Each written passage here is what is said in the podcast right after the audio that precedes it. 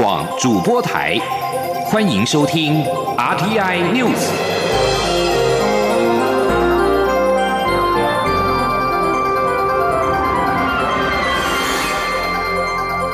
听众朋友您好，欢迎收听这节央广主播台提供给您的 RTI News，我是张顺祥。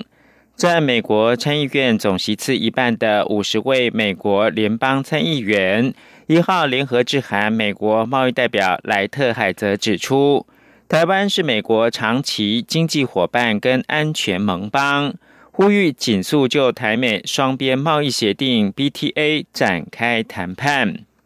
参议院台湾连线共同主席暨军事委员会主席殷和飞，以及台湾连线另外一位共同主席即外交委员会民主党首席议员梅南德兹，参议院外委会主席李契与其他四十七名的参议员在一号共同致函莱特海泽，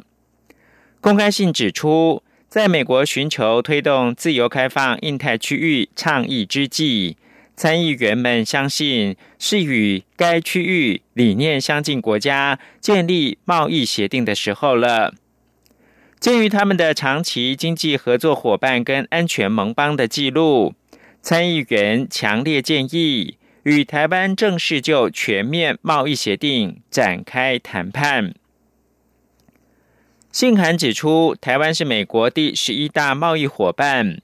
台湾展现跟美国维持稳定经济伙伴关系的实力。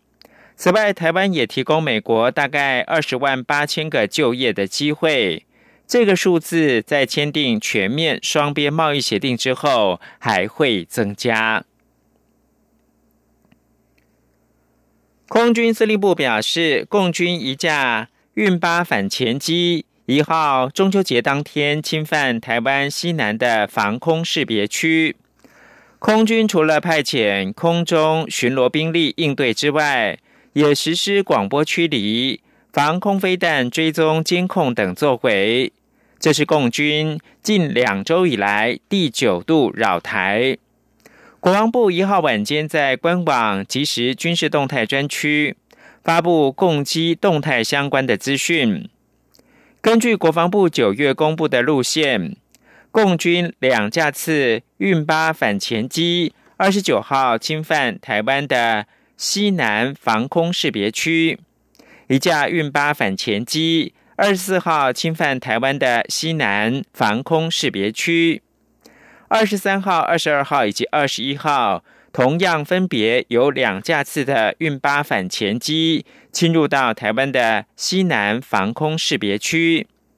十九号一共是两架轰六机、十二架歼十六机、两架歼十一机、两架歼十机以及一架运八反潜机进入到台湾的西南以及西北空域，并逾越台海中线。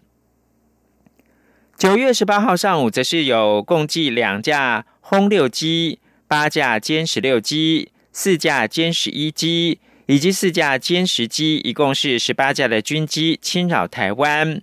其中十二架逾越了海峡中线。十六号，一共是两架次的运八反潜机侵入到台湾的西南防空识别区。国防部长严德发表示。年初以来，面对中共各项挑衅和侵扰台湾的军事行动，空军为了守护国家安全跟主权，与去年同期相比，大概增加百分之二十的飞行架次跟时数。今年适逢台北市设市满百周年，台北市举办设市百年交流分享活动。邀请历任的台北市长回顾涉事百年，而正保外就医的前总统陈水扁也特别北上与会。陈水扁表示，历任台北市长能够不分政党色彩齐聚一堂是好事，但他也感慨朝野甚至是两岸为何不能够坐下来谈？他期盼未来能够看到朝野和解。两岸和解。记者刘玉秋的采访报道。为了庆祝台北市设市一百年，台北市文化局在中秋节举办北市设市百年交流分享活动，共同回顾台北设市以来的新格与演变。而正保外就医的陈水扁特别以前台北市长身份与会，并与前总统马英九同台，两人互动成为全场焦点。陈水扁在开幕致辞中，先是自我解嘲的说，他与马英九、郝龙斌、柯文哲等多名前后任台北市长坐在一起，现。现场仅他只做了一阵，其他人皆有连阵，代表阿扁做得不够好，他自觉惭愧。但他很欣慰能收到现任台北市长柯文哲的邀请，参与这一场盛会。不管政党色彩，大家都能一同为台北市打拼，是非常难得的机会。他也表示，过去发生什么事情都能放下，大家一起坐下来团圆，他比谁都还高兴。陈水扁话锋一转，也提到，既然历任市长都能不分党派色彩、不分官派民选都能坐下来谈，为何朝野无法坐下来谈？期盼未来朝野互动能出现契机。朝野没办法坐下来，两岸更没办法坐下来。我们认为能够齐聚一堂，大家坐下来就是好事。我们希望今天柯市长的用心。以及他的表现，来促成今天的盛会，这只是一个起点。接下来我们能够看到朝野和解，更能够看到。两岸和解。而随后致辞的马英九对于朝野和解、两岸和解，并未多做回应。马英九则是分享自己任内的建设，以及说明台北市虽然设市满百年，但建成已经一百三十六年。自己过去在二零零四年也曾办过建成一百二十周年的活动，让大家了解建了这个城才有这个市。应感谢沈葆桢、刘铭传等前人的付出与贡献。虽然扁马同台。并不特别互动，但活动结束前，陈水扁一一与在场的马英九等历任市长握手致意，心情显得愉快轻松。扁马同框也留下历史性的画面。中广电台记者刘秋采访报道。中国国台办指出，两岸之间不存在海峡中线。对此，前总统马英九一号受访时表示，两岸相互尊重就会存在。针对近来的两岸情势发展，台北市长柯文哲也表示，台海一旦发生战争，真的不得了。国家安全若是寄托在别人的善意之上，实在太危险。记者王维婷的报道。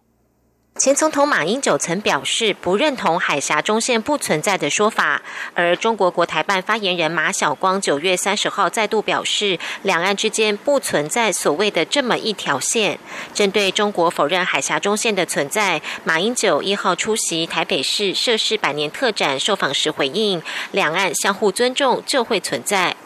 台海情势紧张，共机频频侵入我防空识别区或飞越海峡中线。台北市长柯文哲一号出席台北市涉事百年特展活动受访时说：“台海打起来真的不得了，一定要很慎重。台湾不避战也不畏战，但是也不能太轻率。”柯文哲表示，听完国台办海峡中线不存在的说法，他觉得台湾经济上、军事上必须加强准备，把国家安全寄托在别人的善意。之上实在太危险，柯文哲说：“要是我了，我看完那一句话，马上回去赶快 看什么准备要准备的，再准备多一点。军事上该准备的，经济上哦，看再加强的，赶快赶快再准备。哇，这个这是这样的，还是这样，操之在我。所以有一句话很重要，哈，这个无事敌之不来，事无忧以待之吧。哦，如果我们整个国家的安全是要寄托在人家的善意上面，那我跟你讲哦，那那实在太危险了。所以是这样的哦。”对方要讲什么，你也没办法啊，所以赶快转过头来，赶快该准备的赶快准备。媒体询问柯文哲对马英九近来针对两岸情势的发言引发争议的看法，柯文哲表示，有时候要看前言后语，合起来看也不会太离谱。他说，例如“首战集中战”这一句会让人吓一跳，但如果前后都听了之后，就会了解。柯文哲表示，台湾要避战，但是不能畏战。就像面对狼群，只要退缩，狼群就会涌上来。柯文哲说，有时候明明知道一打仗很危险，但是不能摆出我怕你的样子。中央广播电台记者王威婷采访报道。台湾艺人欧阳娜娜参加中国国庆晚会献唱《我的祖国》歌曲，引发争议。陆委会等单位一度表示要依法查办。柯文哲表示，欧阳娜娜的情况只是冰山一角，代表两岸关系越来越烂。欧阳娜娜要在中国国庆献唱《我的祖国》消息传出之后，行政院长苏贞昌曾经表示不适当。陆委会跟文化部也指出，恐怕有违反《两岸人民关系条例》的疑虑。不过，陆委会九月三十号又表示，不会任意使用公权力对待少数持不同意见或立场的国人。对此，柯文哲表示，苏贞昌或者是陆委会的说法，应该要前后一致，免得转来转去，自己都搞不清楚。二零二零是台北市设市满百年，台北市政府一号在西本院寺广场树兴会馆举办设市百年交流活动，邀请历任市长跟议长共同回顾设市百年，而马英九、陈水扁、郝龙斌、柯文哲同台互动成为焦点。现任台北市长柯文哲表示，纵使大家有不同的意见，但一同出席台北市设市满百周年活动很难得。期盼共荣社会要互相包容、互相光荣。记者刘玉秋的采访报道。为纪念台北市设市百年，台北市特别举办设市百年纪念特展，并在十月一号上午邀请黄大洲、陈水扁、马英九、郝龙斌等地震市长，以及陈建志、吴碧珠、陈景祥等前任以及现任议长出席观展，并交流分享。其中，陈水扁身穿黑色西装，系上橘红色领带，拄着拐杖进场。面对媒体询问是否会放下对马英九的仇恨，陈水扁并未回应。随后，马英九则是身穿深蓝色的衬衫到场，两人一前一后进场。对于政治人物要角不分蓝绿同场庆贺，台北市长柯文哲会前受访时表示，共荣社会是他的政治理念。或许大家有不同意见，但为了北市设市满百年而一同齐聚，是难得的好机会。盼能借此展现共荣社会的互相包容、互相光荣。对于柯文哲过去曾批评马英九法办陈水扁让他入狱是侮辱了台湾人，也侮辱了陈水扁，但也认为台湾很多仇恨应该放下。如今如何看待扁马同台？柯文哲表示，也许大家都有不同过去，但是共同生活在现在，就应该走向共同的未来，否则台湾会继续乱下去。但是问题其实我们生活在共同的现在，那所以下一个问题。大不要大家要不要走向共同的未来？那如果大家都是一定要在停留在过去互相砍杀的那种局面，那他们就继续断下去而已嘛。所以我在觉得这样的，有一个机会让大家可以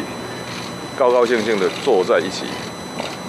我想这是一个很好的机会耶。至于媒体追问陈水扁、马英九等地震台北市长，后来都当上了总统，是否会借由这次的活动向前总统们请教下一步？柯文哲说，他自己是政治素人，常常拜访一些政治前辈，听取经验对他而言不是坏事。但当总统的很多，没当的更多，很多事尽其在我，人可以努力，但剩下的就交给天去决定。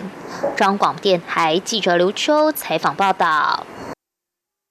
柯文哲致辞的时候，细数历任市长的政绩，并且感谢曾经担任台北市长的前总统李登辉当年的高瞻远瞩，拍板兴建翡翠水库，供应大台北地区六百万人每日干净的饮用水。柯文哲表示，未来的两年，台北流行音乐中心、台北表演艺术中心和大巨蛋会相继的完工，旧城复兴、轴线翻转的政见也会实现。台北将会勇敢的面对未来挑战，为台北下一个一百年继续努力。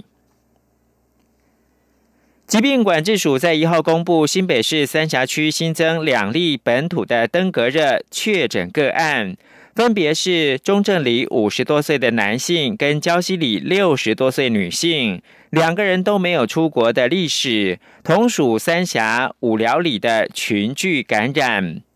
本起群聚截至到目前一共二十五个人确诊，而今年截至到目前，国内累计是四十一例登革热本土的病例，二十二例居住在新北市。十九例居住在桃园市。另外，累积五十九例境外移入病例，感染国家是以印尼、菲律宾跟越南等东南亚的国家为多。美中科技战越演越烈，掌握半导体先进制程优势的台积电被迫要选边站。《纽约时报》一号报道，美方继续进逼，恐怕会遭到北京的还击，殃及到台积电。中国积极的挖角半导体人才，也会令台湾警觉。美中争夺人工智慧、第五代行动通讯技术、五 G 等尖端科技的领先地位，台积电没有办法再维持中立。美国政府为了围堵中国电信设备巨擘华为，从晶片技术下手。自九月开始，台积电等供应商，除非获得美方的许可，否则不能够再接华为的订单。报道写道。美国政府压制华为，显示中国经济虽有长足的进展，但在现代世界运转不可或缺的技术上面，仍然是美国说了算。晶圆代工依赖美国设备跟专业知识，华府的官员因而握有世界各地半导体买家跟供应商的生杀大权。华为之后，美方目标转向中国晶圆代工的龙头中芯国际。美国商务部上周以共军可能使用中芯代工的晶片为理由，通知美国企业出口中芯国际之前需获得许可证。美国政府如果全面禁止中芯国际使用美国软体跟设备，将打击北京实现半导体自给自足的梦想。美中两强相争，夹在中间的台积电左右为难。台积电被迫听从美国科技政策指示，但也难以忽略大量客户位在中国的事实。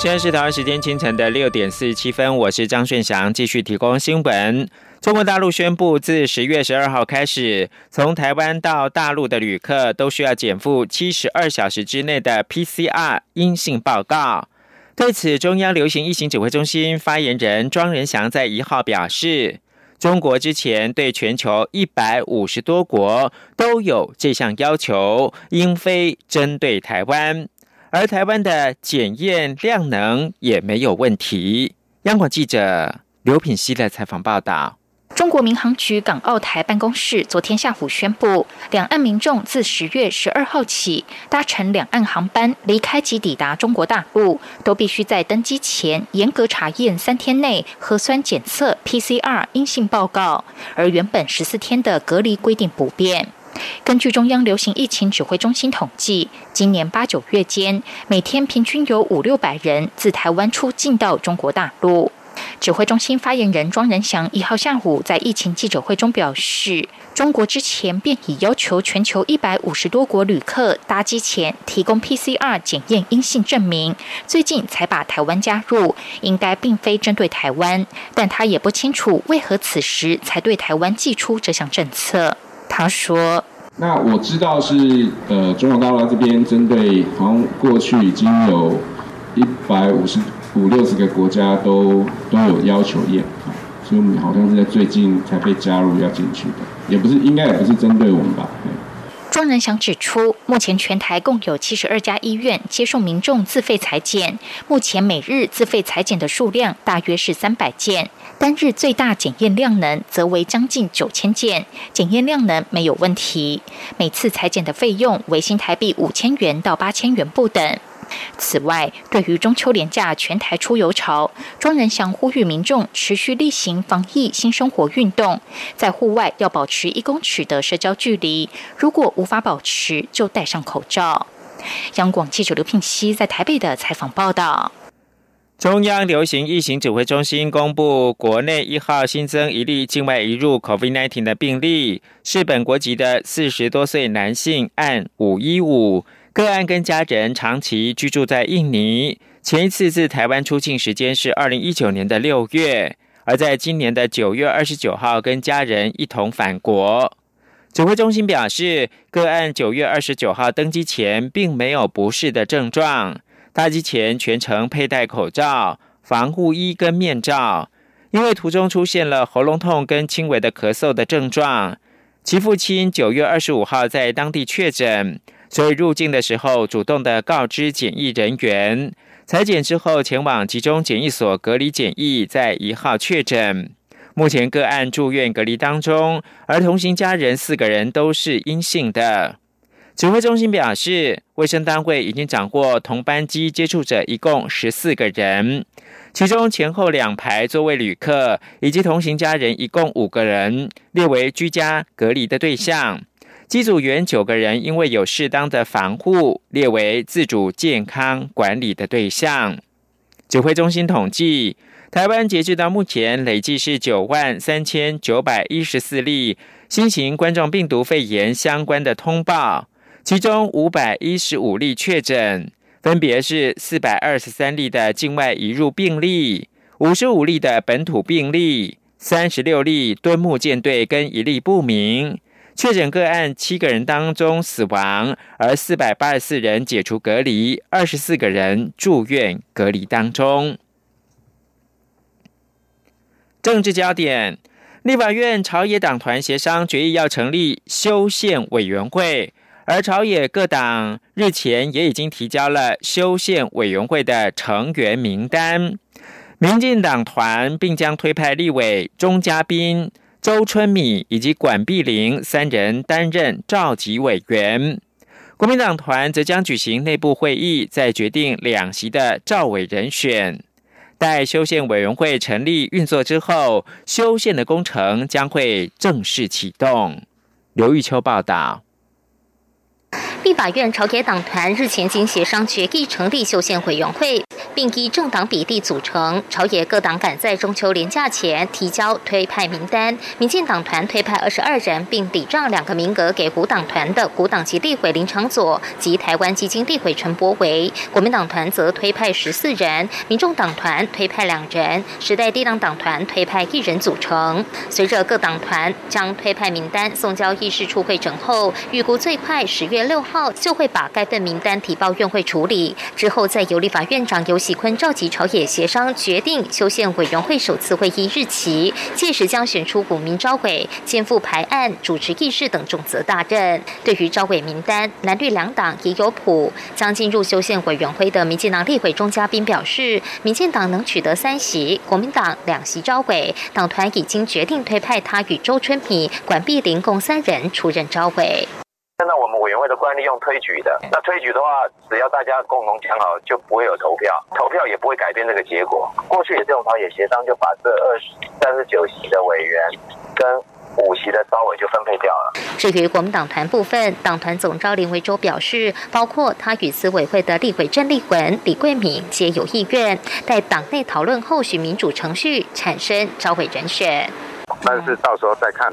啊，大家推举还是要循这个党内民主的机制啊，大家来推举。目前朝野相关修宪提案主要包括十八岁公民权、废除考监两院等议题。民进党立委陈廷飞等也提出迈向国家正常化的宪法增修条文修正草案。国民党立委赖世宝也提出总统每年进行国情报告与恢复阁魁同意权的修宪案。根据立法院议事系统显示，目前复回的修宪案共计十六案。案待修宪委员会正式成立运作后，就能排审启动修宪工程。中央广播电台记者刘秋采访报道。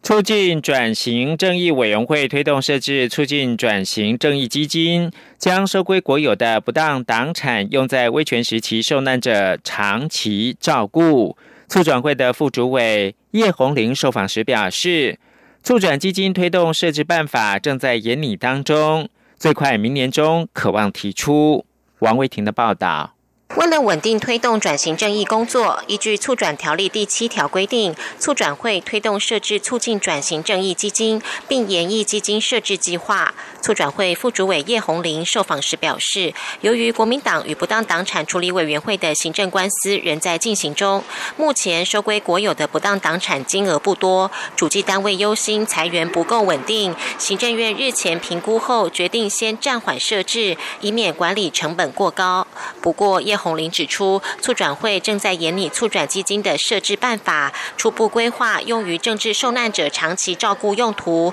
最快将于明年中提出设置办法。叶洪林说：“促转条例针对它有很特定的用途嘛，什么长沙社会福利、转型这些文化教育，所以我们就会在条例规范的这个这些项目底下去规划使用。目前初步有个想法是说，希望是用来优先照顾受难者啦，就我们刚刚讲的这种。”长照完整的照顾，这样对。促转会任期延长一年，除了继续推动既有业务之外，也着手规划未来促转业务与常设部会衔接的工作。目前规划政治受难者长期照顾业务将与卫福部衔接，政治案件调查可能划归国史馆或人权馆。不过叶红林强调，业务衔接还需要与相关部会讨论配套措施，相关方案尚未成熟。中央广播电台记者王威婷采采访报道。